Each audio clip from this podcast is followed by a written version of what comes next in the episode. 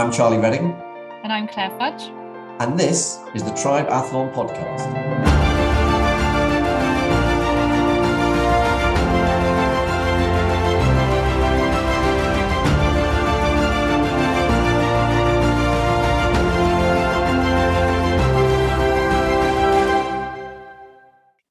I was riding in arrow position towards that uh, helicopter that was hovering on top of the road, and I mean, I, I'm yeah, goosebumps all over. That was probably the coolest moment ever. That is Jan Sibbersen, and this episode is First Out of the Water. Hey Claire, how you doing? Yes, good, thank you. How are you after your your mammoth weekend of cycling in the Peak I, District? I am good, thank you. Yeah, I'm good, and I'll tell you all about my uh, my cycling at the weekend. But before we do that, how are you? How's your recovery from COVID going? Because I know obviously you kind of it was a while Following ago. strictly to protocol, Charlie, for once. So I'm I'm impressed. yeah, I um yeah, I felt a bit kind of sore over the weekend in terms of my friends in Marbella racing where I was meant to be, but um it was it was actually really nice to kind of watch people do really well. So that was really great. Um and yeah, I'm I'm back to kind of more or less where I should be in terms of training. It's just um just a few overriding symptoms of cold, really. But other than that, it's been it's been fine. And I think you know, being for, for anyone that hasn't had COVID that does get it, actually being really sensible, I hopefully kind of brings you back sooner as well. Yeah, um, yeah. Well, you don't want to do any long term damage, do you? So well done for skipping Ironman Marbella, which actually uh, Nikki Bartlett won, didn't she? Yes, I think so. Yeah, yeah, yeah, yeah. She did. I just saw yeah. saw a post this morning, and I was like, oh, I, yeah, that that was that was. That was I was very pleased for Nikki. Um, so yeah, so well, that's it's good news that you're on the mend and you're back, um, back back to nearly hundred percent. Yeah, When's your next race this weekend. I'll be back. Um, well, I kind of slipped in another little tiny race because I felt like I missed one out. Um, so I'm just doing something small down in Dorset just to get back on the uh, just to test myself really actually oh, um, and then olympic distance which is going to be like it's going to seem like a blooming sprint race to me yeah um, but i think it's actually really good i i find it really difficult to work at that kind of intensity so you know it's it's I don't know. Have you been back and raced that kind of distance again? Because I um, find it really difficult. I, I know the last time I did, I, I think the year before COVID was the last time I did it, and it was the Dam Buster, I think, uh, Rutland Water. And yes, I said exactly the same thing. Oh, God, that hurts so much. It does, doesn't it? it really yeah. does. I've got that, and then a few other races, a couple or two races in June, um, and then yeah, back on it. Hopefully. Excellent. Excellent. Well, that's good. Well, I was back on it because I had so last, obviously, the weekend before last, Outlaw half, which went pretty well for me. But we, how was your recovery? And then you've just you've just dived back into a massive tour of the Peak District the weekend after. Yes. Well, the the, the planning wasn't particularly brilliant. I'm not actually sure I realised that they were only a week apart when I um until about a week before the Outlaw. Um, I'm a planner by trade. Pardon? A planner. planner. Yes. Yes. uh, yes, yes, that was poor planning. Um, but yeah, so I and, and actually even poorer planning was I, because I'd had so much other stuff going on, and because of the outlaw half, I didn't actually really pay any attention to what I'd signed up to with the tour of the peaks. Yeah. And uh, hilly, about, it? it is very, very hilly. And in fact, I mean, I always remember people describing the Fred Whitten as being the toughest sportive in the UK. We're about three quarters of the way around the Tour of the Peaks. I said to uh, Giles, who I was cycling with, um, I said, "How does this compare total ascent wise to the Fred Whitten?" He said, "Oh, yeah, it's about the same." So I really should have looked at this route beforehand. Um, I think not. Like when I lived in Yorkshire, I did the Etape du Dales a couple of times, and geez, that was really blooming difficult. But I had no idea when I signed up to it. And in a way, probably the best thing I ever did because the, the, second time I did it, I knew what was coming. Yeah, well, that's that's exactly it. And I just kept we just kept getting big climb after big climb after big and and some good steep climbs in as well. Anyway, I loved it. It was it was a great day. Um, we got perfect weather. It was dry. It was warm but not hot. Uh, it wasn't windy. Um, so yeah, it was fantastic. It's, I've never really, I don't think I've ever cycled in the peaks before, which is ridiculous because it's like less than two hours away from me. Yeah, But it was. well, how was your recovery afterwards? Um, well, I it was it was so you know after some races. So when I did did the dragon ride um, years ago, they handed me a It's down in of- Wales, isn't it? yeah, that's it. Yeah. Um, 142, very hilly miles again. And the first thing they handed you was a can of Erding in it. And at the time, I didn't know Erding it was alcohol free. So I was like, a beer straight after that. I can't. And then I realized it was alcohol free and it was all good and have had Erdinger many times since. Um, and, and, but yesterday, after the Tour of the Peaks, the first thing they handed you as you crossed the finish line was an actual proper beer. Oh, really? Was it like from a local brewery or something? No, it wasn't. It was one of Oh. those little French stubbies that you used to Oh, drink when you were when you were when I was at university. Um, but it got me thinking. So what? Um, so my recovery started with a beer. Then it was a bit more sensible and went to yeah, and then it's then it went to a protein shake and some precision hydration, fifteen hundred electrolyte. Then I, I threw in a can of Coke and a um, and a mint Magnum. So there's there was all sorts of things in there. You didn't Um, go too far wrong, actually. It's quite interesting. So so pull Yeah. apart that. Let's start with the beer. Well, Is a beer good? Well, interestingly, and I know I mentioned this to you before, but there there's been like a recent um, systematic review of um, beer after racing, and I mean this. Like to bear in mind for everybody listening, these are small studies, um, and there are some flaws in these studies, and they're also based on men. But the kind of little takeaway points were, and actually this is this is what you'll love, and probably what a lot of people will love, is the fact that actually, um, when you look at beer versus water, there's a there's a beverage hydration index which I talked about actually quite some months ago, I think before, but um, basically looking at the hydration properties of things like water and milk and rehydration solutions, and actually beer and water aren't too significantly different in terms of hydration. But, and this is the big but, is the amount that you drink of it afterwards. So if you're looking for the rehydration properties of it and the um, the uh, the good things that are in there, so the, something we call um, like flavonoids, so they're polyphenols basically. So these are kind of active uh, components of um, certain foodstuffs. So these kind of components of beer may help to reduce inflammation, which obviously after you've done training um, increases inflammation, but it depends on how much you drink. So it's been postulated that maybe max 600 mils. What's that? It's a pint, isn't it? A Pint of beer. Roughly speaking, yeah. Yeah.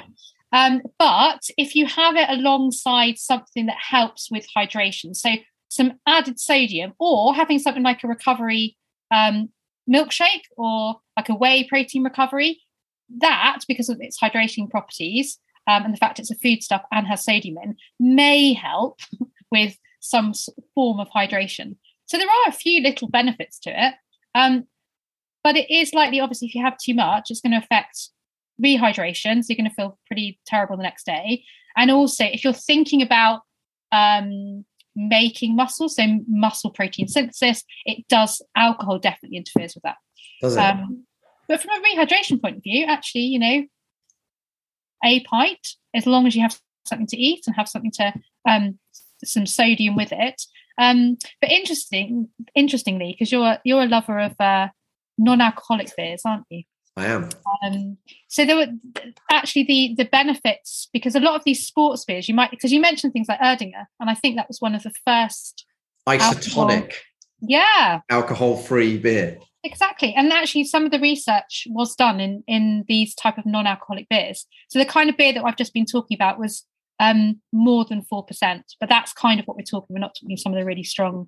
Um, is it like Duvel and things? It's like seven percent or something, isn't it? Well, I definitely don't need a, a 7% beer after racing. God, that would be a very, very uh, short-lived um, recovery yeah i think it's i think it's about being you know it's about being sensible but the fact that it does have some of these nice little properties of these flavonoids that are in there can help to reduce um, inflammation but yeah Excellent. take it take it as you will. I'm not suggesting we all go out there and do that at all. Um, but the big take home point from that as well is about rehydration a bit of sodium and food. And actually if you get in something like a milkshake afterwards or a whey protein recovery then actually you're doing a pretty good job. So the magnum there you know you could could suggest that there's some calcium and you know in there and and and obviously whey and casein in there. So yeah did a pretty good job. I thought it was all right. And then when I got home, I had roast chicken and a couple of glasses of wine. So how how does roast chicken and wine again fit into the post recovery? Wine, if it was red or white. Well, I have to confess, I, it was white. Normally, it would have been red, but I was being tight. I'd got a bottle of white that was open, and I hadn't got a bottle of red that was open. Well, I guess you, I guess the only thing there is that um, so the chicken sounds great in terms of um, actually helping you to sleep. You've got um, the tryptophan, which is one of the amino acids that can help in terms of sleep. Um, so you've got that in chicken and turkey in particular. Um, you also get it in like uh, dairy products as well. But maybe that wine may have helped you feel like you were getting to sleep because you know we talked before actually when we did our event like sleep was horrendous, wasn't it? But like, mm. um, so we can that can help us feel like we're getting to sleep, but actually that could have interfered with how you felt this morning. This morning? Yes, this morning. Um, so in terms of like um, not actually getting very good quality sleep, but also interfering with hydration as well. Um, so, well, my, funnily enough, my Oura ring approach to recovery. Yeah, my Oura ring told me that I didn't get much deep sleep last night, so it could have been the the two glasses of wine. But um, but also yeah. that stimulation from lots of training as well. Yeah, I suspect it was more more to do with that. But um, but yeah, no. So it was so recovery. I feel actually okay today. I've got slightly stiffer legs than I would like to have on a Monday. Two glasses of wine. Yeah, blame the wine, not the uh, 113 hilly miles. Um, excellent. Well, thank you for that insight, and I'm pleased to know that my recovery hit the mark in in some way, even if it was probably slightly awry in others. Um, but let's dive into the interview now with Jan Sibbersen. 33 Fuel produce award winning natural sports nutrition, and everything they do is led by their philosophy for performance, for health, and for a fitter future. 33 Fuel's awesome products have been fueling triathletes worldwide since 2012 as well as many of the world's best athletes. So, from the England football team to Tour de France winners and triathlon world champions, including four times Ironman world champ Chrissie Wellington, who's been using 33 Fuel for years. 33 Fuel also leads sports nutrition sustainability with plant focused formulas for reduced environmental impact, recyclable packaging, and carbon neutral delivery on all orders, which also got them rated as um, by Runners World as one of the top 50 eco hero companies worldwide. Another reason why I love what Warren and Erica are doing at 33 Fuel. So to find out more about 33 Fuel, go to 33fuel.com and if you use the code TRIBATHLON or click the link in the show notes, you'll get an extra special discount uh, when you purchase your amazing stock of 33 Fuel.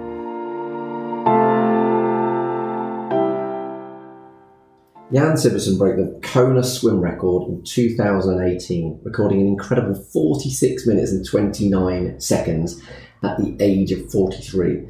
And that was many years after being first out of the water at his first ever race there. So, with German national swim team experience, uh, he actually initially only embraced triathlon in the off season, um, but it soon became his passion. So, after multiple Kona experiences, um, he went on to manage a uh, young, promising Ironman athlete by the name of Patrick Lange. You may have heard of him. Uh, he's also decided. He also decided just you know, years ago to step away from the corporate investment banking world, and he set up his own wetsuit brand called Sailfish, which now sponsors many of the top athletes from around the world. So Claire and I wanted to get uh, the chance to chat to Jan about the energy of leading the race both the energy of it, but also dealing with the psychological um, issue of being passed by on the bike and on the run by lots of other athletes that are perhaps as fast as them on the swim. Uh, and also, we wanted to chat to him about how to choose the right wetsuit and also how triathletes can improve their swim race times and what sort of what's the worst advice that we hear around swimming. So I know that you're going to absolutely love. There's so much brilliant stuff in this interview. Um, Jan was um, really forthcoming with loads of great advice, uh, and so I know you're going to really enjoy this interview with Jan Sibbersen.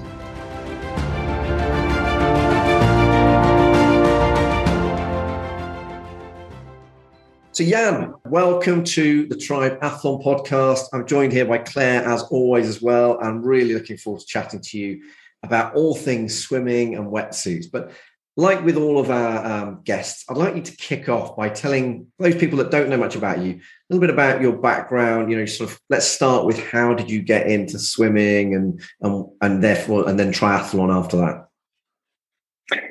Yes, uh, Charlie. Thanks so much for the intro, and I'm um, very glad to be on the show. Um, yeah, a little bit of background on myself. Um, I. Uh, got into swimming basically before I got into uh, walking uh, up up straight because my um, both my parents were in uh, in education. My dad was a physical um, education teacher, so um, from very soon on, um, I was exposed to all different sorts of sports, and swim, swimming was one of the first of them. Um, so I think I started swimming around, uh, or I I started getting thrown in the water around like two and a half, three years maybe, and um, I think I completed my first 25 meters uh, at the age of four or something like that. So you uh, still uh, have the badge.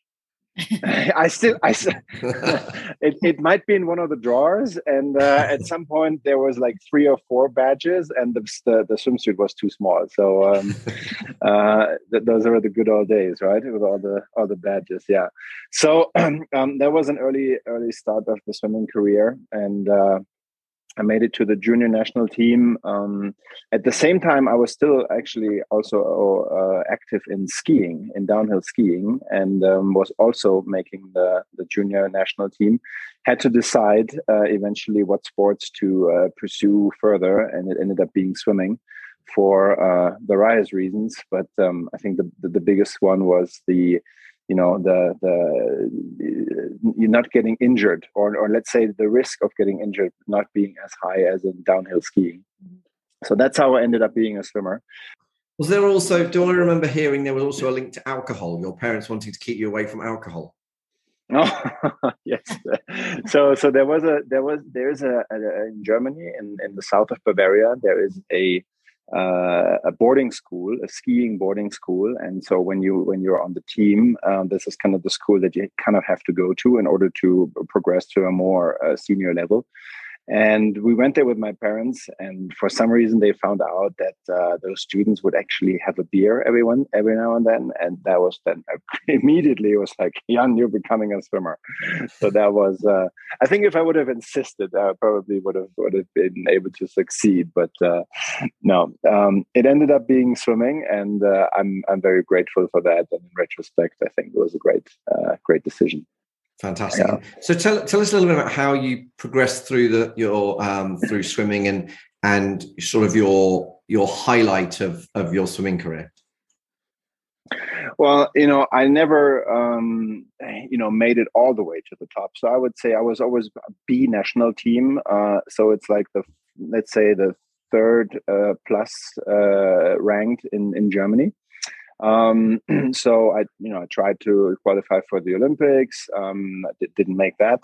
Uh, I swam, I swam at the World and I swam at Europeans. And uh, you know, I think I had I had uh, over the course of my swimming career, which I would say was between 1990 and 2000, um, I had some really, really uh, let's say great experiences and and great races um, one in particular, I was still a junior, and uh, it was a 400 freestyle event, and it was for the first time in my life that I experienced something um, that I would call like uh, uh, performing in flow, where you basically you do the race, and then afterwards you look back and you don't really know how you did it, and because you just remembered getting on the start block and then touching uh, touching the wall after 400 meters so and, and in the in the middle everything became a, a blur and uh, and and I think that's something. Um, I mean, there's been research on all this uh, kind of stuff on on flow, uh, but being one at at the moment and being in in flow and not.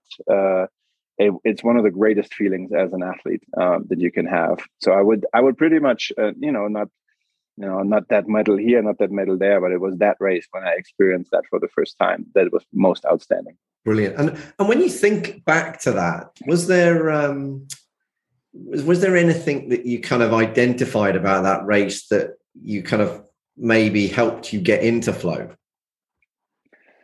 That's a that's a very good question. I remember that I um, I was very well prepared for the for the whole meet. It was a it was a four day meet and uh, was the, at the finals of the very first day and um, and then like a week before the race when you start the taper or a week before the event before when you start the taper uh, your body does all these weird things you know and you don't know if it's still if it is it still going to work on race day or not and you want to try but then you shouldn't because you need to rest so it was this kind of like state of uncertainty i would say um, that uh, that that was before.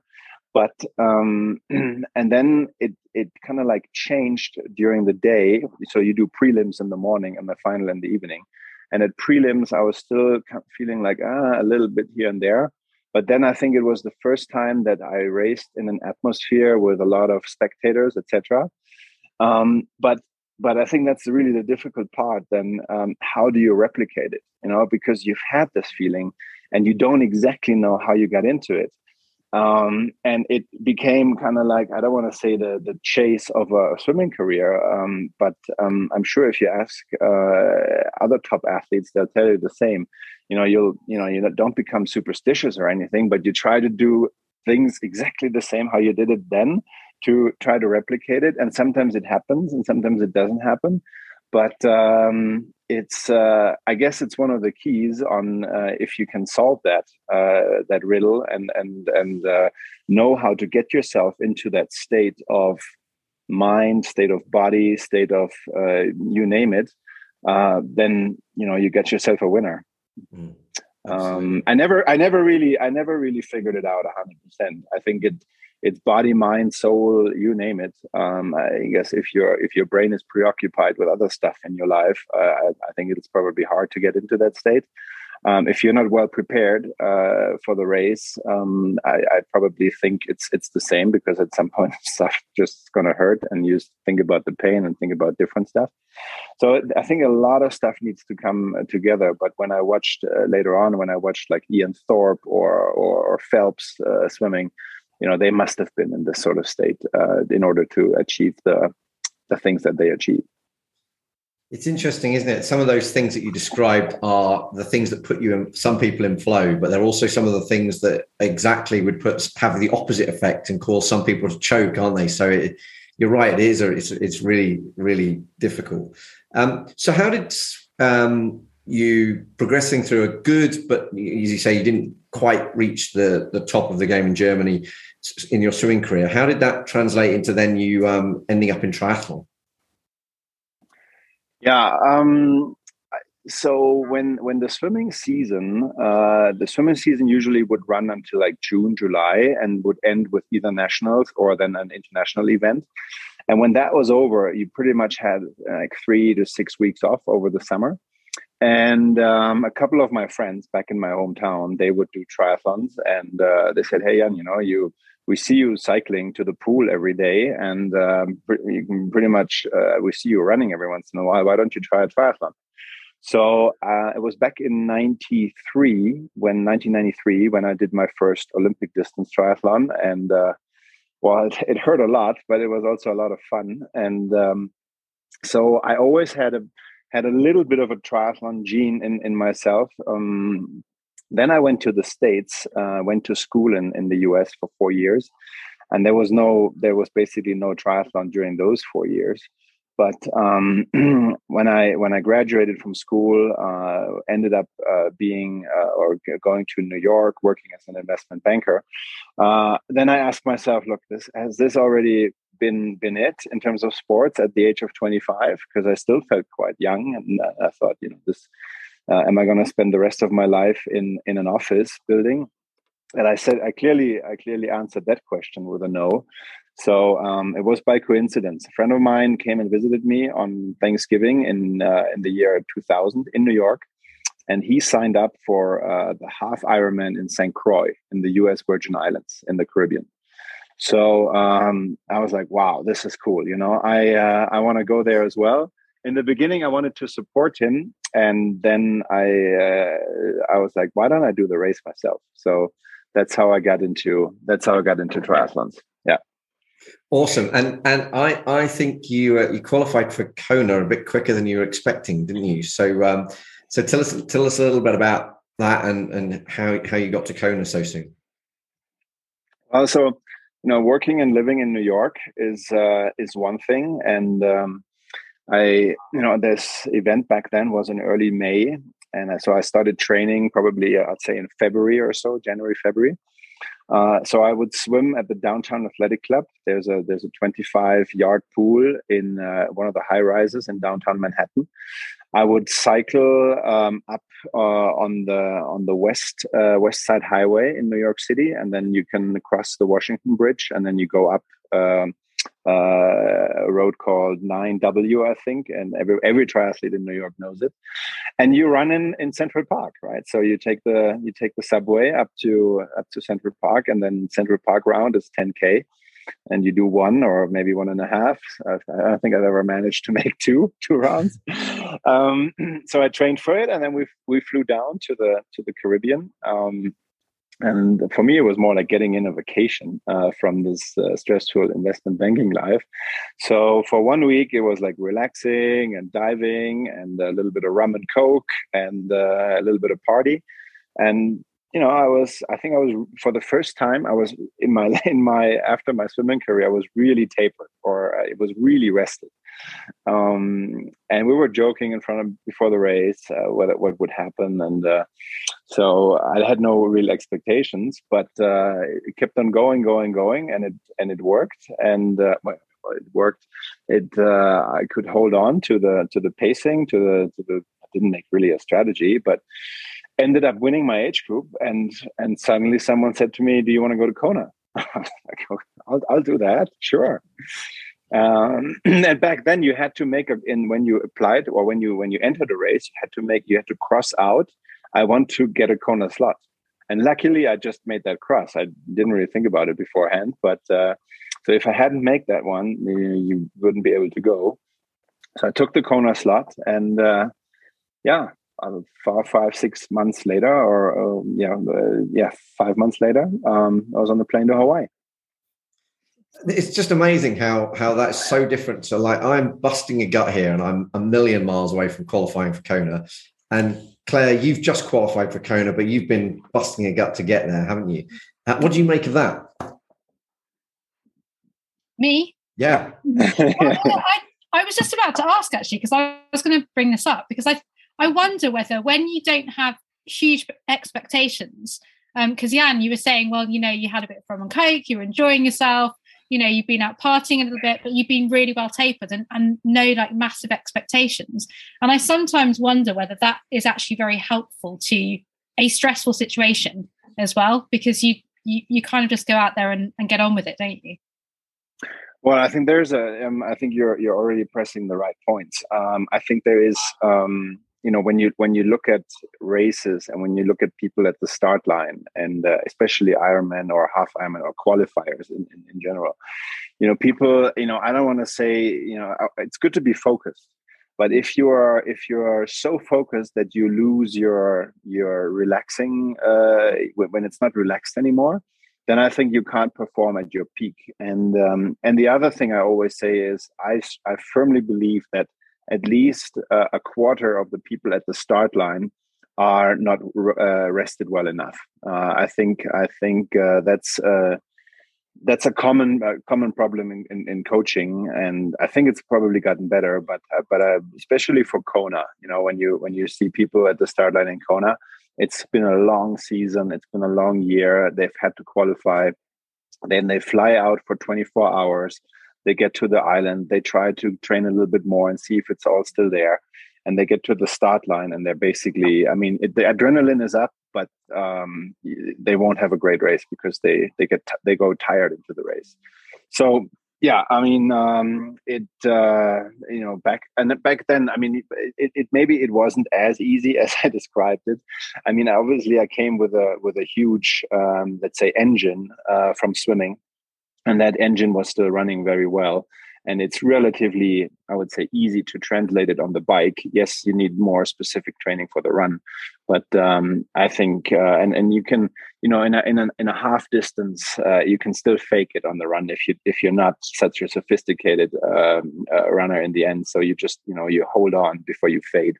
Um, so that's i think uh, to put it a little bit into perspective how how it all happened back then Brilliant. And I'm hope I'm hoping you're heeding this advice, Claire, knowing what jam-packed race schedule you've got for this year. I was just about to ask actually as well, like your connection, obviously, when you were in investment banking, do you think that kind of, and maybe this is my perception of it being extremely stressful, but do you do you think that kind of your background and being in, in that stressful environment actually is helpful for for competing because you're used to kind of being in a state of stress or being able to um, kind of calm yourself down in a state of stress?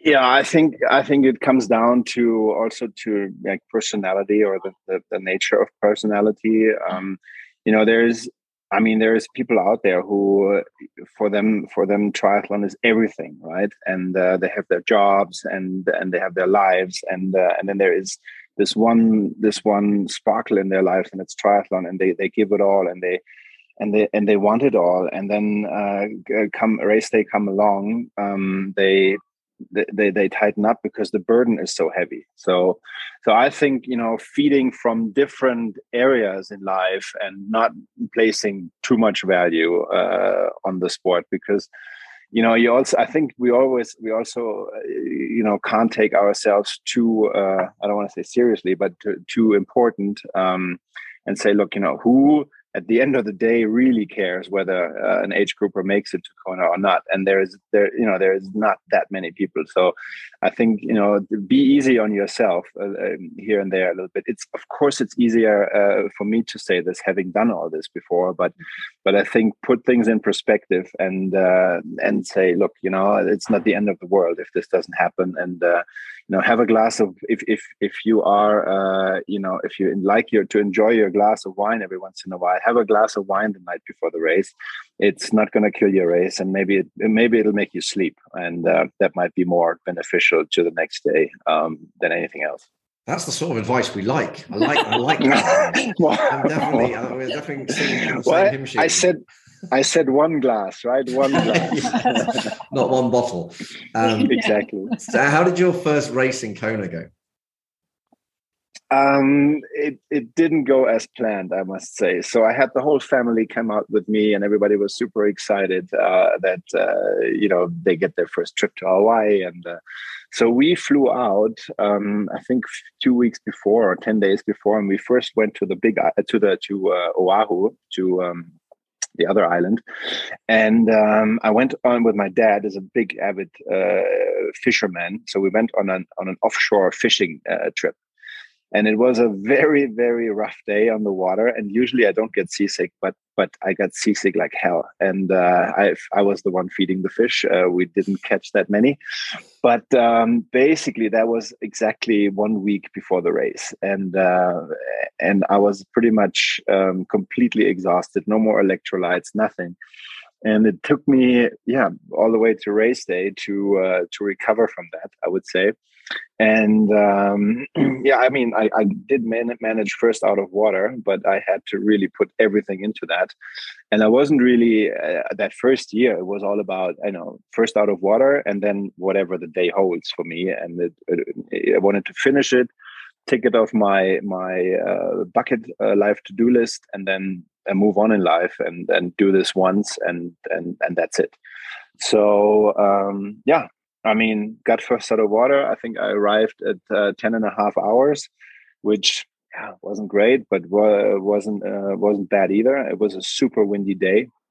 Um there were there were uh, a couple of uh, girls uh, that were blown off the highway, literally uh, with their bikes. Um, it, it, was it was absolutely um, horrific, but I I was super happy to have to have finished it, to have done it, and that's actually when I thought, okay, this this is it, this is over. Now back to investment banking for the rest of my life.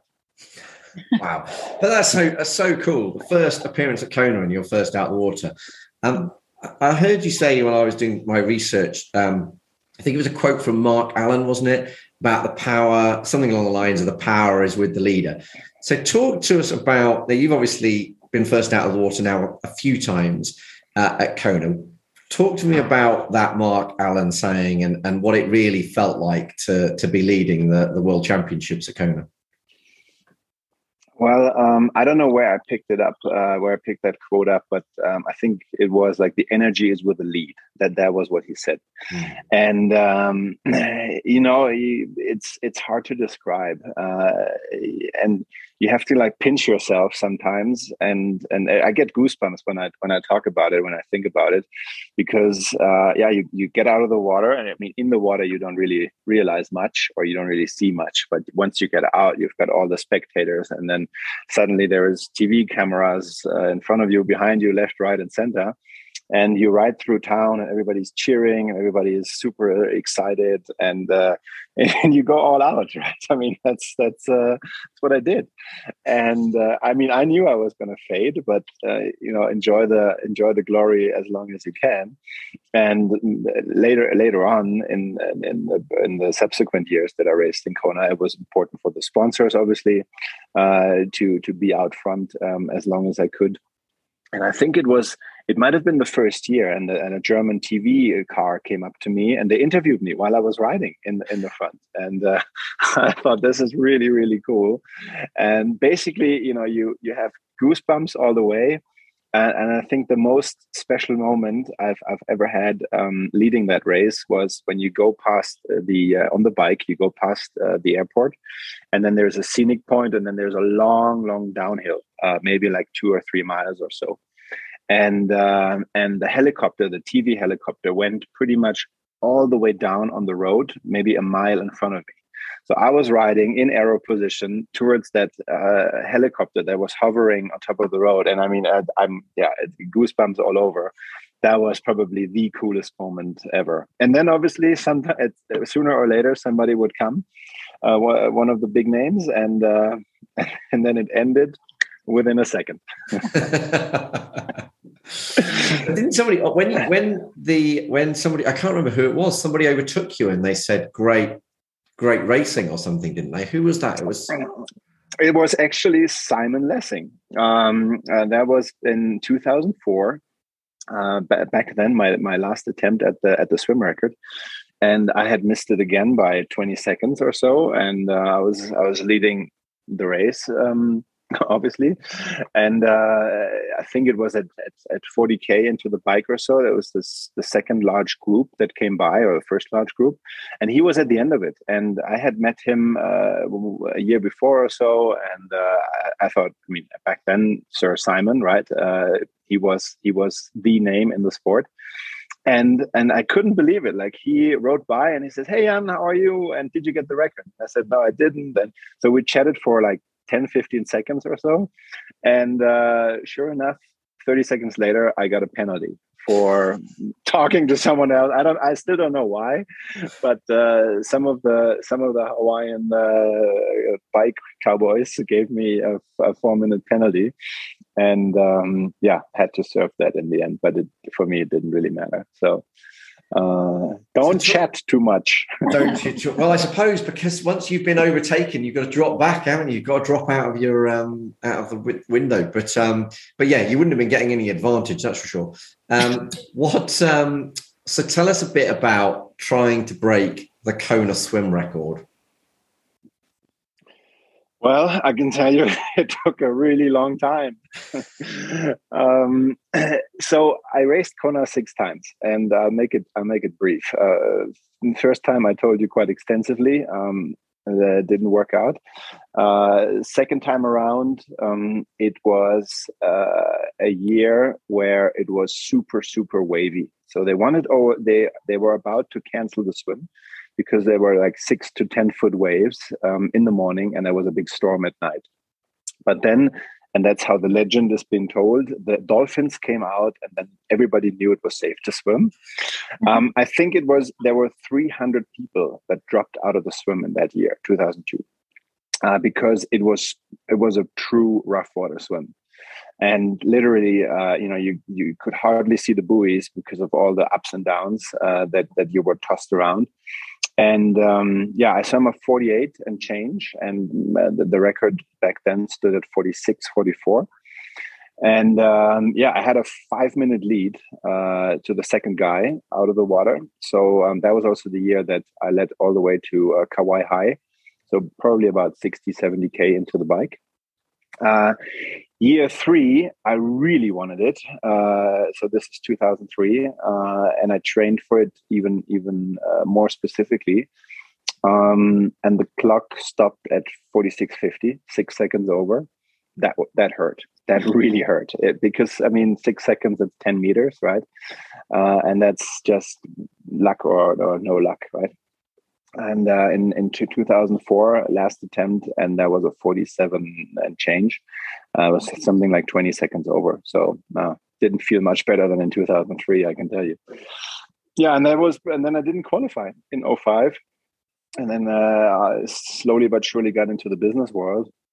Never really forgot about the record. You know i you know deep down in myself i was like i deserve this one and uh but you know time time goes by and uh you think, okay, that's that's it. But it was still there.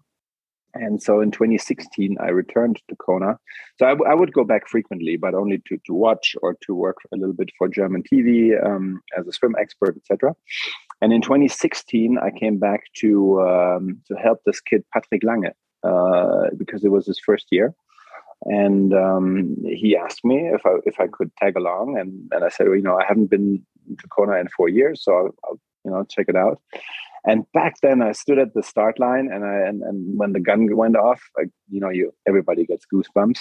Um, and I thought, well, why don't I? Well, I should I should do this one more time, right? And uh, let's I should give it another shot. Uh, I, I, I, stayed reasonably fit over the years, and and um, yeah, so uh, the mission uh, Kona swim record um, was revived, so to say. And this time um, i knew okay you know this uh, i've done all these and these mistakes over the years. I've, I've thought it through a, a, million times of what could have gone wrong. And but at the end of the day you still need a very very good day um, in the water um, in terms of uh, conditions right so you don't want to have waves you don't want to have uh, wind obviously there's there's hardly any wind in kona but you don't uh, ideally um, there is no current or very little current because the current can be very strong, especially on the way back. Uh, and uh, you know, in 2018, um, I got uh, I was prepared and I got lucky with the with the external conditions, and and that's when it then finally happened. Excellent. How much did you beat the record by? Uh, 15 seconds. Um, so I was on the other side of the scale at that time, and now it's at uh, 46 um, 29, um, and it had stood for 23 years before. Uh, it was set in 1995 by Lars Jørgensen, and yeah, and then now people are accusing me that I put on COVID so that Hawaii wouldn't take place and the record stays on longer. But it wasn't me. It wasn't me. I can't take the plane. So you have the swim record for the fastest swim at Kona. I think you also potentially have another record at Kona, don't you? Do you want to tell us about that? Yeah, I always say jokingly, um, the second record in Kona uh, was actually at the same race, uh, being the athlete that was passed the most. So uh, I think um, uh, I really have to look it up. I think I came in in, in 1,300th place or so, still at a 1026 or 1029. Uh, but obviously, the overall um, uh, the overall performance has has uh, um, has increased a lot in Kona. So um, a ten, you know, I, in my first year in 2001, the 1026 or so uh, was a 230th place. And uh, 20 years later, or no, not 20 years later, but uh, 17 years later, that, that same time got you 1,300th place. Wow. So it's crazy how the uh, how the performance. It was also an easier year, but still, uh, I think that's note noteworthy. But yeah, I was passed by one thousand three hundred and something people. A friend of mine is a friend of mine is a very strong swimmer, and he always uh, he's a good cyclist, but he struggles with his running. So he has exactly the same problem. Uh, how do you deal with that from a psychological perspective? Have you got any sort of advice for people that are very good? You know, their strongest element is the swimming, and then they constantly spend the rest of the race getting past. Well, I think it depends on, you know, it all depends on what you want to achieve, what you want to get out of this race. And if you are aware of the fact that you are not the greatest runner or not the greatest cyclist, then um, I think it's much easier uh, psychologically than if you, you know, you try to hang on to this group and then you get you get spit out in the end, uh, or you're trying to hang on to that runner and then um, he or she uh, runs away. So I think you know at uh, at some point usually during the during the race there is someone um, who uh, you know who you see twice because they overpaced and then you'll see him again or her again so that's those are the little psychological um, wins that you uh, that you should look for if and and and i also think on the run then at the very latest it kind of evens out a bit and you usually find someone you can run with.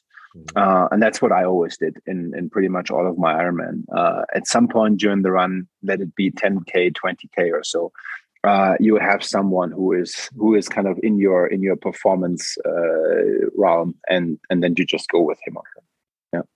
Do you find that's where you make the fri- that's where you make the friendships, right? I was going to say, so you're actually chatting that's to these true, people, actually, isn't it?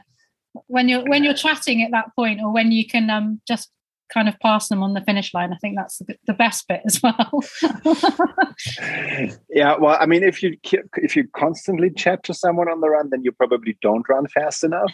but if you let's say if you chat with someone uh, that runs next to you every kilometer or every aid station or so, then it can be, I think, very very uplifting. And I've had a few of these uh, experiences, and it's it's actually kind of cool. I haven't made friends for life though. well, Claire knows all about passing somebody at the right at the end of, the, of a race because we did a 13 hour ultra marathon together, but you made sure that you crossed the line ahead of me, didn't you? um, so, so tell me a little bit about. Um, uh, so you were in investment banking, and then you went off and created your own wetsuit brand and company, Sailfish. So tell us a little bit about that transition from the corporate life into setting up your own business and kind of what spurred that on? Yeah, uh, I, I worked in uh, in New York for a year, as I as I, as I told earlier, and um, and then I worked another year in Frankfurt for the same bank, and that was that happened to be the year 2002 when the Ironman in uh, the back then it was called Ironman Europe because it was the, the first one in in Roth, Roth, how the uh, how the English say, um, moved from Roth to Frankfurt. And uh, because Frankfurt was preparing an, a bid for the Olympic Games, and so uh, that's how they could make it happen to do a race like that in, in a major city in, in Germany. And I was working in Frankfurt, and my my boss back then he, uh, he, he was a super sports fan, and he said, "Jan, you got to do that race. I mean, you've just done Hawaii and you got to do it. And I said, Norman, I, th- I thought I was done with this, you know, and we're now going to make some money. And he said, no, no, no, no, no, you have to do this race. This is, um, and I said, all right, no, I'll, I'll do it. And uh, that was pretty much the end of my end of my uh, investment banking career. And I thought uh, back then my plan was, okay, let's do triathlon for a couple of years. Let's travel around the world. Let's uh, I did an around the world trip actually uh, for pretty much a year, where I traveled just with a bike and um, and then speedo wetsuits and running shoes. So that was really really cool to be able to to do that back then. Um, and then I thought I would go to business school, get an MBA, and go back into finance later on. Um, but uh, by 2004, I started selling wetsuits um, from not from Sailfish, different brand on the side, and that business uh, exploded. And I mean, triathlon exploded. Uh, a lot of people got into the sport, and um, so the business part became more and more um, relevant. Um, but I soon realized, and I think this was yeah, 2006, 2000, uh, 2005, 2006, that uh, it's it's a much better place to be in when you are the owner of a brand than being a distributor or being an agent. So um, that's when the idea of uh, founding my own company, founding my own brand uh, evolved. Um, so yeah, it didn't come overnight, uh, but at some point, my uh, girlfriend back then she came up with a name, Sailfish, and uh, she said, "This is the fastest fish in the world." And you know, you seem to be a pretty decent swimmer, so why don't you call the brand Sailfish? And uh, so I looked it up, and we, you know, you will go through a registering process. You trademark everything pretty much globally, uh, the right classes, etc. And there it was, born born out of the water in 2007. Yeah, fantastic. It is a great name, and I love I love the reason that you called it Sailfish. Actually, I think it's um, that's that's brilliant. So T- tell us a little bit about you know when you're choosing a wetsuit it's actually really tricky isn't it to know there's so much complexity around the subject um, uh, tell us a little bit about how you can how people should go about choosing a wetsuit well we um, you know everybody every brand takes a, maybe not a different approach but they take um, they take a certain approach to to their wetsuit line. And and the way i look at it is you know you have certain uh, types of swimmers. You know you have swimmers who who need a lot of support who need a lot of buoyancy because otherwise uh, they they're just like a brick in the water. Uh, i don't want to offend anyone but but that's what it looks like and then there's there's uh, there's athletes who have a great swimming background. They have a great water position and all they want is uh, a little bit of neoprene and uh, so that they wear a, a, suit a little bit of cold protection. But other than that they want flexibility and a very natural feeling to um, uh, to their swimming. Um, and so on and so forth. So um, we basically have four different suits, uh, four different wetsuits, uh, performance wetsuits in our line, and they are designed for a certain type of swimmer. So, um, and also, I must admit, to a, for a certain type of budget, because the more you pack into a suit, the more technology goes in. It, it also becomes a bit more expensive. So, um, but I would say that we can, you know, with, with a range of suits that we're offering, we can uh, pretty much help every every swimmer, uh, every swimmer type on, on what he or she brings uh, to the equation to the water. Yeah that's that's our that's our um, philosophy and our approach. So how how does somebody work out which of those suits other than their budget how how do they work out which is the right suit for them? Well, most importantly, and uh, I mean, we do a lot of um, demo swims, especially in continental Europe, um, is to to try out a suit and to uh, to feel comfortable in it and that's what i that's what i always say first you know no matter what brand you're ending up buying. And uh, it uh, the most important aspect of a wetsuit is that you feel comfortable in it. Because you will encounter stressful situations and in those stressful situations the last thing you want to think about is oh you know I, I feel a little bit restricted here or there. It's then it's about solving the situation and not think about your wetsuit so number one priority in, in my eyes is is uh, feel comfortable, and that's something that uh, oftentimes you can only experience if you've tried it. Um, and uh, but if you can't, um, well, I mean, I don't want to don't want to be uh, too commercial here, but um, I think our suits have a very very good fit, and I think we we're known for um, for a very uh, body ergonomic uh, sizing patterns. Um, so I think we we can cover 98, 90, 97% of people uh, in terms of fit really, really well.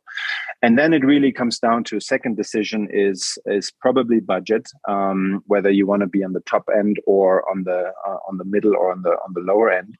And uh, and we've got solutions there, uh, both in terms of buoyancy, flexibility, um, and um, yeah so uh, probably the best is uh, there's a wetsuit finder um, you type in a few uh, characteristics and then it'll it'll it'll spit out uh, a couple of options what we believe is the best suit for you.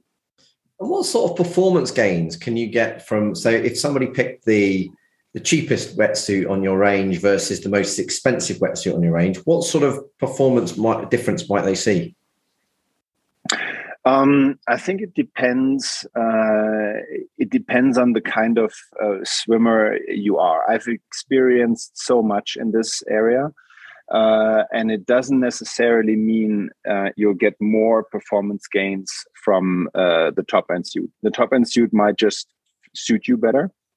Um, but let's say a, a, a bad swimmer um, bad, you know, call it relative, but um, a, a, bad swimmer getting into into uh, a, a, good suit might gain 10, 15 seconds per 100 meters. I've, I've seen the, the, the most crazy crazy uh, things there.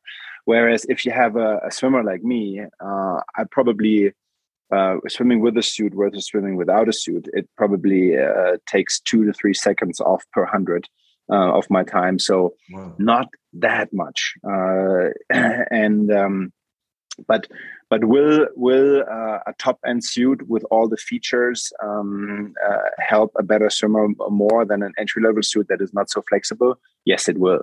Uh, and usually, you only see the outcome or you see the benefits of a of a of a high end suit not after 500 meters, not after a thousand meters. You you see it in the last third of the race, or uh, uh, especially or in an Ironman. You you know uh, on the second half of the of the swim part.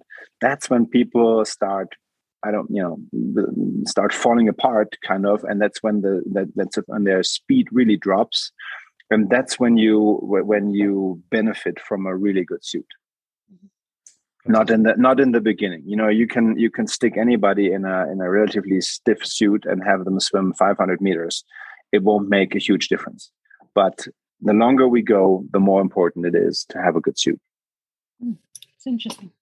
Yeah that, make, well, that makes sense doesn't it? I suppose you can you kind of kind of power your way through the awkwardness to start with but it gradually erodes your performance as time goes on.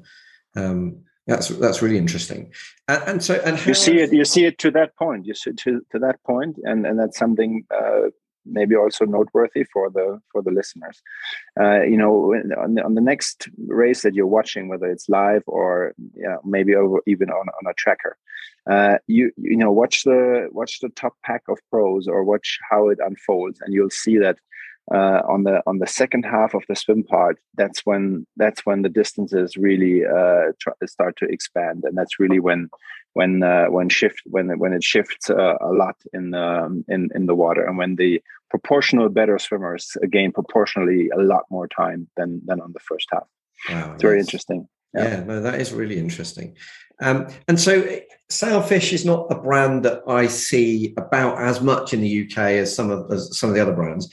Are you are you um, you know how would somebody buy one in the UK? And I also uh, I think you're just starting to break into the US now as well, aren't you? So tell us a bit about how you're looking to expand and, and how people can, can get hold of them. Yeah. Um, so um, even though I really do like uh, the UK um, as a as a country, uh, it is well known that uh, you guys have a few uh, wetsuit brands who uh, live there, kind of, or who bo- who are born there. And you know, from a business perspective, you you you pick the battles that uh, that you can win. And um, I think you know if if we if we would put uh, an extreme amount of effort into the UK market, we could probably end up be playing a significant role there.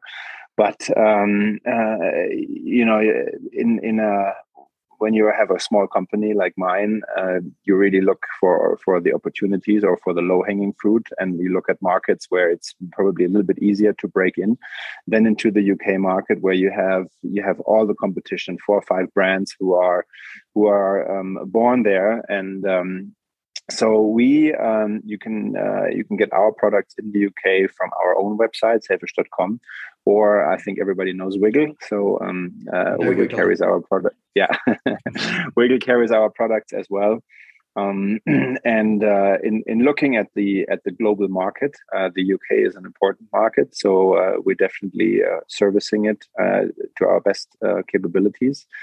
Um, at the same time, uh, we have started looking, not only looking, I am in the US right now at the US market and we're launching here.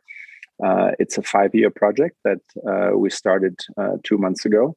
And um, it's been fascinating getting to know the US um, from a different perspective this time. Uh, and it'll be our, our main focus uh, going forward. Brilliant. And and this this road trip that you're doing is quite something, isn't it? So just give the listeners a little bit of an idea of what sort of uh, road trip you're you're you're taking on. Yeah, so so you know when I when I thought about the uh, the project uh, USA Sailfish USA, I, um, you know, we when we don't come in with uh, a, a multi-million or hundreds of thousands of marketing budget, so you really want to know uh, or learn as much about the market um, as you possibly can. And um, I have a very good uh, right hand uh, in Germany right now who is running the day to day operations, Dennis. So he allows me, or basically that allows me to uh, take some time, not off, but take some time over here. And um, I came up with a three months uh, road trip. We started in uh, in San Francisco, went all the way down uh, on the California coast to San Diego, obviously a major triathlon hub uh, in uh, not only in the US but also in the world, I would say. Then we went over to uh, to um, Phoenix, to Arizona, up to Las Vegas. Uh, spent a week in St. George for the World Championships, and then further up to uh, Salt Lake City, and over to then over to Colorado. And at the moment, we're in Boulder and it'll continue uh, by the end of the week with uh, Chicago, then down to Memphis, over to Nashville, Louisville, Kentucky, Richmond, Virginia, uh, up to Washington D.C., Philadelphia, New York, and uh, ending in Boston on Fourth of July. Fantastic. And that's uh, that's the trip. Yeah. What so it combines. Trip it it yeah it combines obviously getting to know the country getting to know the people getting to know the dynamics of the market. It's a completely different uh, market than uh, than in europe. And obviously making ties and making connections and uh, starting partnerships um, for next year. So um, yeah this year it's all about learning and understanding and next year it'll hopefully be about a bit of selling as well. Brilliant. What what fantastic um, trip that can be put under the banner of business. If ever there was an opportunity to merge business with fun, that sounds like it. Um, so, um, one of the things you obviously went on, you mentioned Patrick Launinger and you went on to, to support. You, was it coaching him, or I know you were supporting him for a number of years? Um, tell us a little bit about that, and with a particular focus on how you helped him improve his swimming. Well, um, so so Patrick and I, we really uh, go back and know each other since uh, probably 2006 or 2007, somewhere around there. So for a very very long time. And then he uh, eventually, so I wasn't coaching him. So uh, it was Faris, Faris Al Sultan, who won, uh, who was who was an Ironman Hawaii champion, I believe 2005 or 2007 maybe and uh, he coach started coaching him and and his first race uh, on the ironman circuit was um, ironman texas back in 2016 and he won that race uh, and ran a 240 marathon. So people were like you know wow you know what's uh, this is this is pretty amazing for a first um, for a first ironman. And let's see what the guy what the kid can do in kona right? So that's um, what um, he didn't you know nobody had any expectations and he was completely under the radar and he started the run in i believe 22nd or 23rd place and he ran all the way up to third place uh, that very first year um, uh, Frodeno won, Sebastian Kienle took second, and Patrick had a penalty on the bike. And if you subtract those four minutes, uh, whatever it was, he actually like mathematically he would have he would have won the race. Um, so there was something in the making and something in the coming and uh, yeah day after the race um, bob babbitt very famous uh, figure in the sports of triathlon uh, he called me and he says do you know anything about this kid patrick? And uh, i said yeah he's standing right next to me. And he said you know why don't you come to breakfast with bob? And that's kind of how my my role started um, to become his manager and agent. And that's what i did for for five years.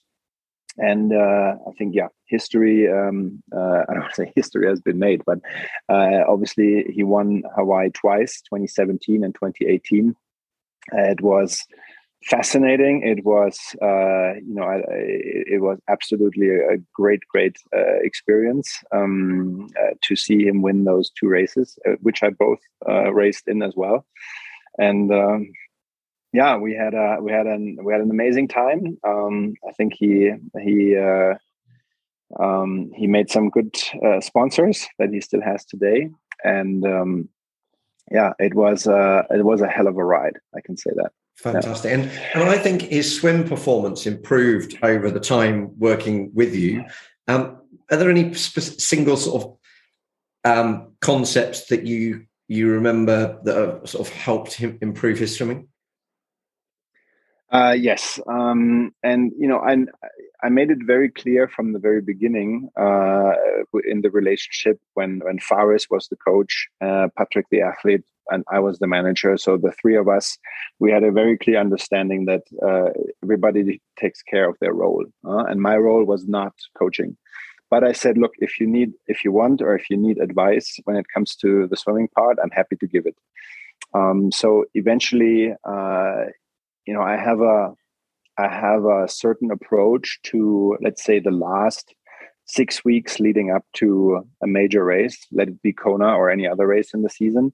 Uh, there is I have some let's say standardized practices that that also I did um, on my on my way to the swim record, and I just know it works because I've done it uh, many many times in my life back even in the in the pool uh, when I when I swam 1500 free, um, which was used to be my main event, and it's not that different uh, than a 3.8k uh, when it comes to training. So I, I, I, you know, I never did any technical um, uh, corrections with a stroke uh, because for that you need to be on the pool deck uh, on a on a daily basis. But those guys in in in the in the in the elite in the world elite uh, their strokes are usually 98 95% uh, solid so that's not really what they need to work on it's really the swim specific um, endurance or the swim specific power also especially second half i spoke about it earlier of the of the swim part. Um, so that's that's uh, a good piece of advice that um, that i gave him and a, like a like a little bit of a blueprint on on how to do it, and uh, I think it showed up really really nicely in, uh, in 2019.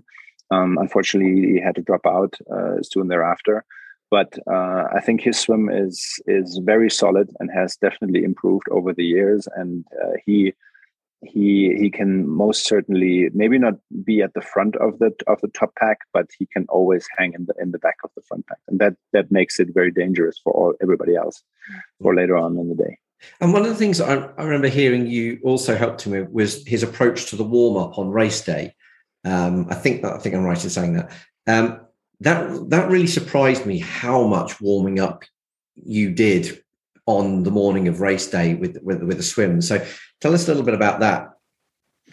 Well, um, maybe the best analogy is uh, is to look at it um, when you look at a diesel engine. You know, a diesel engine takes a long time to warm up, but once it runs, it runs. And and a lot of these um, Ironman athletes or, or long distance athletes, uh, they they are diesel engines to to a certain degree. I mean, you know, you've got all the all the kids. Uh, coming in from from the World Triathlon Circuit, from the ITU circuit, um, that have a lot of power and speed in them, but at the end of the day, it's a it's a diesel race uh, if you're if you're out there for eight hours um, or a little bit less. Um, so, and that engine needs to be needs to be warmed up. And what always struck me, you know, uh, Patrick had a had a duathlon background, and uh, and he wouldn't he wouldn't swim the day before the race. He just was just used to it, right? And uh, so uh, you know you have race start and uh, and I always say that if everybody was reasonable at, at an at a, at, a at a triathlon race, everybody would start the swim at their own pace and not any faster. But of course, the first 50, 100, 200, 400 meters, um, the way these races start is it's all about adrenaline and lactate. So they get a lot of lactate in. And uh, so the one who who can compensate that best is usually really well off later on in the swim uh, because because you're just not building up so much uh, so much lactate. So, uh, and in order to not build up so much, if you are a good swimmer, or and if, or if you're a contender and if for for a top spot in the race, you have to warm up. And I and I and I said, Patrick, you know, go in the water the day before the race at the in the evening, just swim a thousand easy or whatsoever, uh, maybe a little bit of, uh, of of testing testing the waters and and and go up with a heart rate and if possible in the morning either you swim you warm up in the water or you warm up um, with a with a cord on um, on land uh, so that you know you must you must sweat you must be uh, your body must be already full on, and then it won't be you know it, it'll take a lot of stress out of the start. Um, you know, can I can I go right away full on from the from the gun? Uh, it's those are the questions that that they ask themselves. And if you have already warmed up and you're like, uh, you know, your body is already ready to go, it's a lot easier uh, to survive those first 100 200 meters than if you go if you're uh, if, if it's a cold start and i think he he took that advice or he i know he took it and uh, he's preparing his immediate race preparations differently now than he used to and it works brilliant brilliant that's that's really interesting it's way more warming up than i would i would ever have considered doing i think i i, I felt like hearing that, I might be exhausted before I even started the race. But um, but yeah, no, that's really interesting. Um, there's there's so much advice out there for people in the triathlon world. One of the questions I like to ask people is, what's the worst advice you hear being given when it comes to swimming, particularly around the triathlon world? Is there any bad advice you hear being thrown around? Well, um, I don't want to single out anyone, and I thought about this question beforehand, uh, but um, you know there's you need to find a balance i think in, in in training. And then you know i think when when when coaches or when athletes when they think too much about uh, technique or too much about the opposite just yardage getting in yardage um, that's uh, that's usually not uh, a way to succeed in the end. I, I do believe in in uh, in consistency. So I think that's the that's the most important part when it comes to swim practice and swim training. So uh, what I don't believe in is is uh, let's say in, in in the winter people are inclined to swim more, uh, but then they go on a training camp uh, for two two weeks training camp in the spring, and suddenly they only swim. Uh, they only they only ride their bikes and run, and then they lose all their swimming because swimming swimming goes away very very quickly. So so what I would say is, you know, what uh, no matter what what what coaches or what you know what you read, what people say to you, uh, try to keep uh, try to keep your swimming um, consistent. You know try to keep uh, try to make it twice a week to the pool. That's usually the minimum um, and that's that that'll work. Then you can improve your swim. Um, yes of course do work on your technique a little bit more in the winter time and then once it comes to spring and race season there's not that much time left and you shouldn't really be working too much on your technique. Uh, and you should really focus on on getting faster and uh, having more endurance and more power in the pool or or in open water um, and I think the single most determining factor for a good open water swim is swimming in a straight line. So uh, I, I, leave that uh, with all its implications uh, out there. But I see so many people who have decent swim times in the pool and then they get into the open water and then suddenly they get passed by people who they would never even look at in the pool. So I think that's a very, very important aspect um, uh, in in the open water swimming world is to swim to try to be able to swim in a straight line, and that takes practice. I was going to say, is there any one piece of advice if somebody was like me meandering all over the place on the swim? Uh, is there any advice that you would give to try and, or any sort of um, training that you would give them to to try and get their swim straighter? That's a difficult one because you can't uh, you can't put out a recipe for for everybody. It's just impossible. Uh, some people don't swim in a straight line because they breathe only to one side and then they swim off to the other. Uh, then if you have a if you have a stroke where you let's say you overreach underwater with one arm to the other side, that also tends to result into not swimming into in a straight line. Then there is the simple fact that uh, in the open water, usually you don't see the ground and there's less points of reference. Sometimes you don't even see the buoy and all that. So my my single piece of advice would be the more if you know that you're bad in this, uh, the more you can train in open water and the more you can do these orientation exercises and look at landmarks, look at buoys, uh, see which way you veer off um, the more you can train that the better you'll get but it is something that uh, it won't come uh, natural it uh, i mean you can always stick to the to the feet in front of you but um, i've had you know i've had my experiences uh, with that and uh, and then you end up someplace else so don't ever try don't trust the feet in front of you. exactly. You know, you don't know whether they're making exactly the same mistakes that you are. Um, exactly. So uh, this has been absolutely brilliant. One question I ask everybody that that comes on the podcast is: Are there any books that you found particularly helpful, particularly inspiring, find yourself recommending to other um, athletes. And that doesn't even have to be in the triathlon world. It could even be a business book and or even something other than a book. But uh, are there anything, any books that specifically stand out for you that you find helpful? Yes. Um, so I spoke in the beginning, we spoke a lot about uh, flow. And uh, there is a book out there on flow. It's from a Russian author that I, I shouldn't uh, Mikhail um, Chechny or something along those lines, isn't it? Exactly, exactly. So if anybody is interested in that concept, um, uh, he's written. Uh, I think it's it's a couple books already uh, on that. Mm. So I would uh, I would recommend that. And uh, one of my favorite book in the in the business world is uh, is Shoe Dog by Phil Knight. It's an absolutely great story about the, the yeah the the the history of Nike and uh, when I read it, probably for the first uh, 10 years uh, his story is so similar to uh, to to mine. And i was like wow. So so when are my sales going to explode right?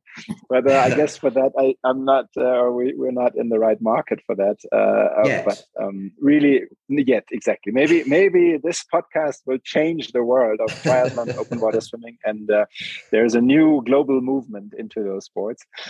No but it was really really fascinating and how how how uh, how he did it and um, the team he assembled around himself and uh, and and where it all ended up. Uh, so that was really really a, a, cool read, very inspiring. I agree. I think that is a really inspiring read for any anybody that's running their own business or setting up their own business because what I loved about it was he was they were so on the brink of going bust. I lost count of how many times it was like the next check, the net, it was like oh, so many times it, it, nearly ended. And to think that that was Nike and to think where they are now is absolutely amazing. So, um, yeah, no, that's really good. And Flow, I haven't read. It's on my reading list, but I, um, uh, I, have I've not read it. So um, that's brilliant. Um, Claire, have you got any more questions you want to ask Jan? No, I don't think so. Actually, I like I like the idea of reading about flow, though. I think that sounds that sounds super interesting in terms of from you know psychology perspective. I think that sounds fascinating. So I'm definitely going to be diving into one of those books, it which is, I will read. It is especially especially in uh, in leading up for Kona, right? So uh, exactly. uh, you know when you're then there on the start line and you can just get into the flow, and then uh, nine hours later you reach the finish line and you don't even know what happened. Now that would be amazing, wouldn't it? Not only the nine hour part, but but it is it is flow is one of those books that gets um, referenced in so many other books. It's a bit like like Thinking Fast and Slow, Carol Dweck's Mindset. You know, there's a there's a handful of books that get referenced time and again, and Flow is is one of them. So um, I'm sure that's a fantastic recommendation. Jan, it's been an absolute pleasure chatting to you. Thank you for the advice. Brilliant story. Love love the um, the the fact that you um, have the swim record at Kona, but also that story around um, uh, leading the race. Uh, I think it's absolutely brilliant. And um, yeah, I just want to wish you every success with Sailfish. I hope you uh, crack the US market. And and we're seeing you on, you know, Sailfish is on the corner of Oxford Street, just across from um, Microsoft and Nike um, in Phil Knight's shoes. Well, we already set it, set up our warehouse in Beaverton in Oregon, uh, next to next to Nike, just to, to let them know we're around. Fantastic. Thanks so much for having me on the show. Uh, it was really great. Uh... If you want to find out more about Jan or Sailfish, the best place to go to is sailfish.com. On Instagram, they're sailfish underscore triathlon, and on they're on Facebook as well. Again, details are in the show notes and on the sailfish.com website. So, what did you make of that conversation with Jan? It was awesome. Do you know, like, I actually formed a really good picture of, of this kind of idea of the helicopter coming down in front of him. Oh, me too. Um, cycling. That just must be that feeling, like you know, for that even for that amount of time. But that amount of time that he was in front was was still great. Was he like um seventy? He was seventy k ahead, wasn't he? Yeah. He was Not yeah, 70k in, in the lead cyclist. Yeah. Yeah, with the helicopter coming down, that just must be so cool. Yeah, yeah, Um, absolutely. I would have thought if that happened to me, I would have thought there's some horrendous accident in front of me rather than me being, me being well, you know, in October it might be happening to you. You might get the same experience. Actually, what what as you won't, because uh, what I did here when I was doing my research on Jan is that they've changed the format. I hadn't really picked up on the so so the pros now go off way ahead of the age groupers. Mhm. And so, actually, even if you nail a swim and you're first out the water in your in your swim wave, you're not going to get the helicopter. I'm afraid. no, no, quite disappointing, but But it does sound. It did sound really cool. Um, so, what else did you take out uh, away from the the conversation with Jan? I I thought that you know some of the advice that he gave around um the you know the tips for swimming and warming up beforehand and you know I think that kind of rings really true with working with athletes is there's so much energy lost with like adrenaline at the start of you know races and actually doing some warm up I thought actually is a really good way to focus as well so that you can Mm. kind of actually kind of harness harness your energy warm up that diesel engine um you know and and get going um and also also the the idea of you know um, practicing sighting as well. I, I know he didn't go into too much in depth on that, but I think that's really important. Athletes are often spending so much time in the winter, as he said, in the gym, in the gym, in the in the pool, um, and then kind of that you know that drops off when they come come into race season. Um, I thought that was really, you know, really important sort of takeaway, really. Yeah, I thought that was that was really good advice. In that you, I I often think it's it's better to just get my swimming done in the pool because there's obviously it's much more controlled environment. It's quicker, you know, it's less inconvenient. Often, you for me it is, but but also there's that risk of the more open water swimming you do, the more likely you are to pick up a bug, and and um, but actually that I thought that was yeah it was you know just practicing more and more to to get that um, get your swim line straighter is was good advice. and some really interesting points about the wetsuits. I was really interested to speak to him about that as well. Like, you know, that that idea of actually, you know, finding a wetsuit that's right for you. Because I think, um, and I don't know what, you, what your thoughts are on this, but I think, you know, reading kind of some of our magazines that are available in the UK or looking at kind of, you know, what's the best triathlon wetsuit. Like, I think often as triathletes, we we go for like a brand either that one of our um, one of the top athletes is wearing, or something that's been voted the best. And actually, it's got to fit you, hasn't it? At the end of the day, otherwise, it's not Yeah. going to do, do anything for you. So that came across. That was really interesting for him to talk about kind of their line of wetsuits and how they've sort of designed them. Really, Yeah, and and for me that kind of yeah highlighted the importance of actually just going and trying wetsuits because I mean particularly in this day and age where we all just want to shop online, Yeah. um, it's actually I could really see the value in going and finding you know going out your way to try something, which I suppose is why he's currently heading across the US. He's just giving Yeah, the right people the opportunity to try a wetsuit that Yeah. that may feel a little bit different. yeah, no, fantastic, and just such like his experiences and where he's come from, and yeah, it was it was it was a really exciting interview. I liked it. Yeah, yeah, yeah, no, absolutely. Um, brilliant. And, and and those books, I I I cannot recommend Shoe Dog highly enough for any business owners. I think that that is a that is a tremendous book. Um, really, really good.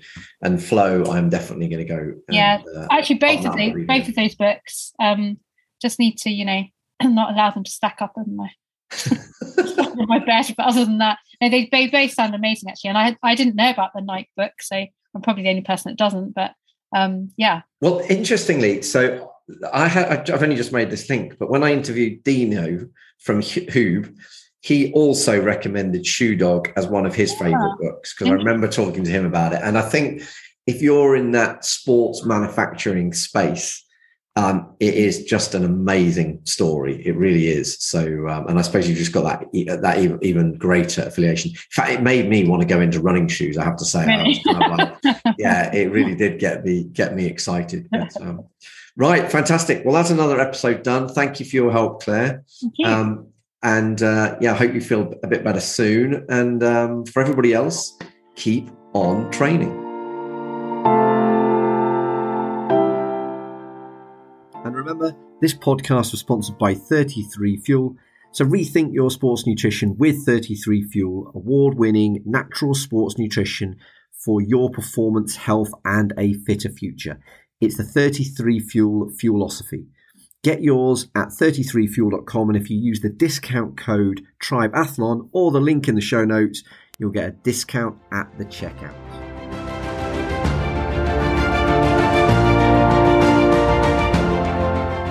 If you enjoyed this podcast, please do review it and share it because it helps other people find what we think is really valuable learning lessons from amazing athletes.